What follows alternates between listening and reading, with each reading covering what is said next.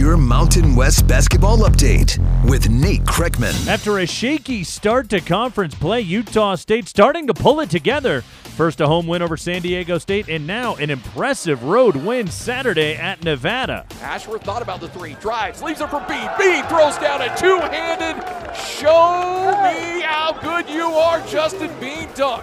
My goodness. Scott Gerrard on 1280 The Zone. Utah State rolls 78-49 as all five Aggie starters score in double figures. Justin Bean filling the stat sheet, 12 points, 5 boards, 4 assists, 2 blocks, 2 steals.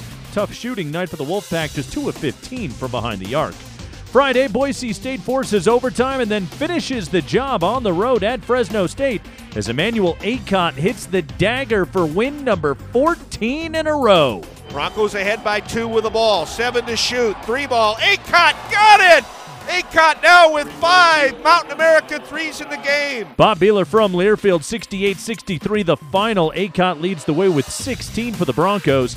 At 17-4, Boise State now up to 32 in the net rankings. That's best in the Mountain West. And don't forget that perfect 8-0 record in conference. Also Friday, and one of the most impressive performances of this Mountain West season, UNLV goes into Fort Collins and hands Colorado State just their second loss of the year, 88-74 the final, as Bryce Hamilton absolutely goes off for a career-high 45 points, hitting 8 threes in the win.